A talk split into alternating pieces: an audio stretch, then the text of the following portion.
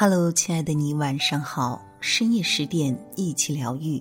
我是应由，很高兴在周末这样一个夜晚，能够用声音温暖到你。今天晚上要为您分享到的文章来自萝莉。如果你不懂婚外情，就请先不要结婚。如果你不懂婚外情，就请先不要结婚。一哭二闹三上吊。可耻且无用，离、狠、忍，只会让我们离爱越来越远。为什么离、狠、忍都不会起到真正的作用呢？离，很多女人会在遭遇出轨后，会听到他身边有很多这样的声音：“这样的男人，你还要他干嘛？抓紧离！”这种人是站着说话不腰疼的人。凡是这么说话的人，要么人生阅历太浅，要么没进入婚姻，要么婚姻对他不重要。离开是简单的，重要的是遇到问题就扔了。那万一下一个男人还是这样，那不就傻眼了？所以我们要知道的是如何维护和修复关系。完形心理学说过，只要是未完成，在下一段关系中，我们还会重复。所谓未完待续，说的，就是这个道理。张德芬老师有说过，所有的人和事情的发生，都是为了来成就我的，因此情绪过后，要寻找正向的资源去面对和解决问题。狠，我们经常在网络上看到有在马路边殴打小三的，泼硫酸等恶性事件也偶有发生等等。我还听说过有很多原配闹到小三的单位，把他搞臭的。这样做原配是出气了，但丈夫能挽回吗？就算挽回了，我们挽回的是丈夫，还是听话的小奴才？我们得到的也不是一个人格健全的丈夫了。忍，有很多女人选择了忍。我有一个来访者，两口子都是高级知识分子。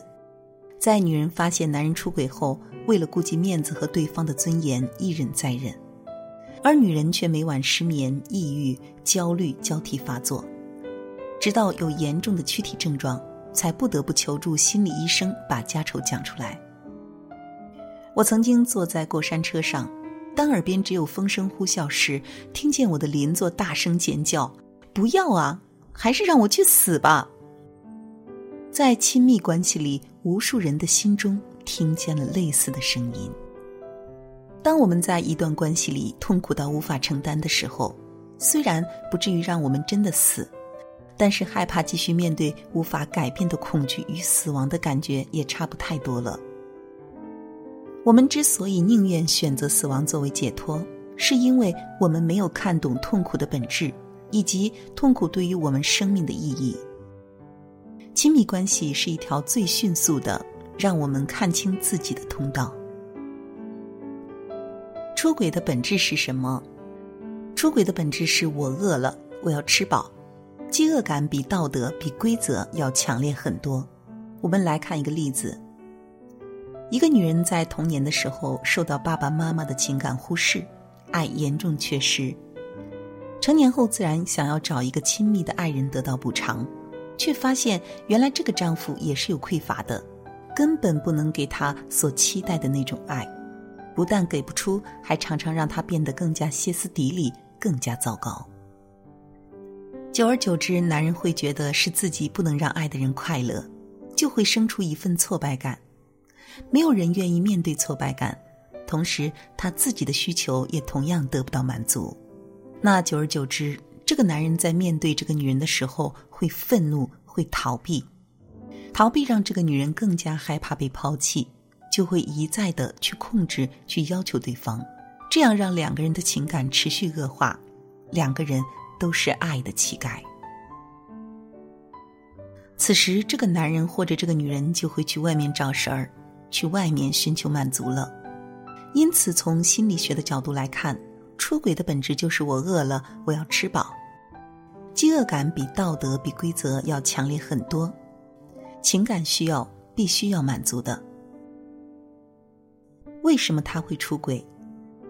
女人的第一任出轨对象是孩子，男人的第一任出轨对象是事业。这里不得不说的是，很多时候，女人的第一个出轨对象往往是我们的孩子。有很多夫妻的感情是在一个家庭有了孩子之后发生问题的。这个在我的咨询中也普遍常见。在女人们诉说男人出轨的时间，大部分雷同的是在有了孩子之后。当然，这个也不能一概而论。之所以讲孩子是我们女人的第一个出轨对象，是因为一个家庭伴随着孩子的出生，女人身份的转变，我们会把更多的精力放在养育小宝宝的精力上，而忽视了老公的情感需求。记得有一个来访者说过，自从怀孕到孩子出生的两到三年，她和老公都没有过性生活。她的理由是，老公晚上睡觉打呼噜会影响到孩子的睡眠。于是她要求老公睡另外一个房间，就这样，儿子到两岁半的时候才和老公结束分床睡的生活。当然了，结果可想而知，在这三年之中，丈夫在外早就有了一个红颜知己，于是她就崩溃了。这样的情况该去怪谁呢？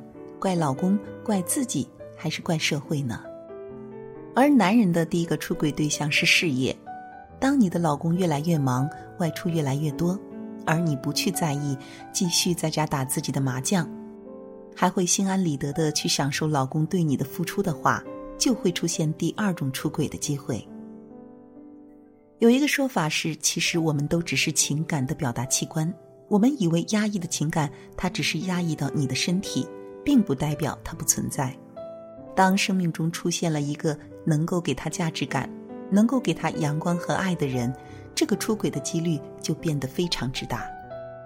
最后也是最重要的，这里不得不说的是，今天的分享绝对不是说在遭遇出轨后，我们是不可以选择放弃的。